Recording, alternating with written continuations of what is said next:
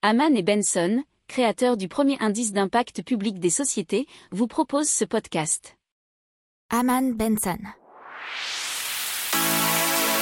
Le journal des stratèges. Allez, on commence tout de suite avec Ineos et Ineos qui va investir 2 milliards d'euros dans l'hydrogène vert et cela notamment en Belgique. Alors le montant total sera utilisé en Europe sur une période de 10 ans. Les projets pour la Norvège et l'Allemagne ont déjà été définis alors que la Belgique est en lice pour un projet plus important. Des investissements sont également prévus en France mais aussi au Royaume-Uni. Alors selon Ineos, il s'agit du plus gros investissement jamais réalisé en Europe dans des projets d'électrolyse pour la production d'hydrogène vert. Et là je sais que l'IA veut nous expliquer ce que c'est l'hydrogène vert. Je me lance. L'hydrogène vert est produit par l'électrolyse de l'eau. L'électricité utilisée à cet effet est produite à partir de sources renouvelables.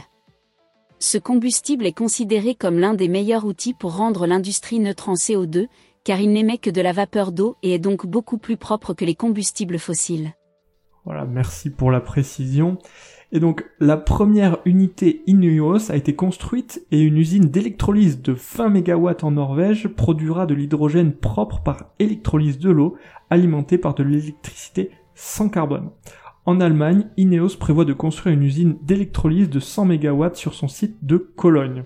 Un autre giga-projet plus grand que celui de l'Allemagne suivra, mais le lieu n'a pas encore été décidé et c'est là que la Belgique est une prétendante en raison de nombreux sites d'Ineos. N'oubliez pas de vous abonner au podcast, mais pourquoi pas aussi à notre newsletter La lettre des stratèges qui est gratuite, vous en trouverez dans les infos de l'émission, mais aussi sur notre site internet Aman Benson Stratégie, rubrique média La lettre des stratèges. Pour approfondir ces sujets, abonnez-vous à la newsletter de Haman et Benson et écoutez nos autres podcasts que vous retrouverez dans les notes de l'émission ou sur notre site internet.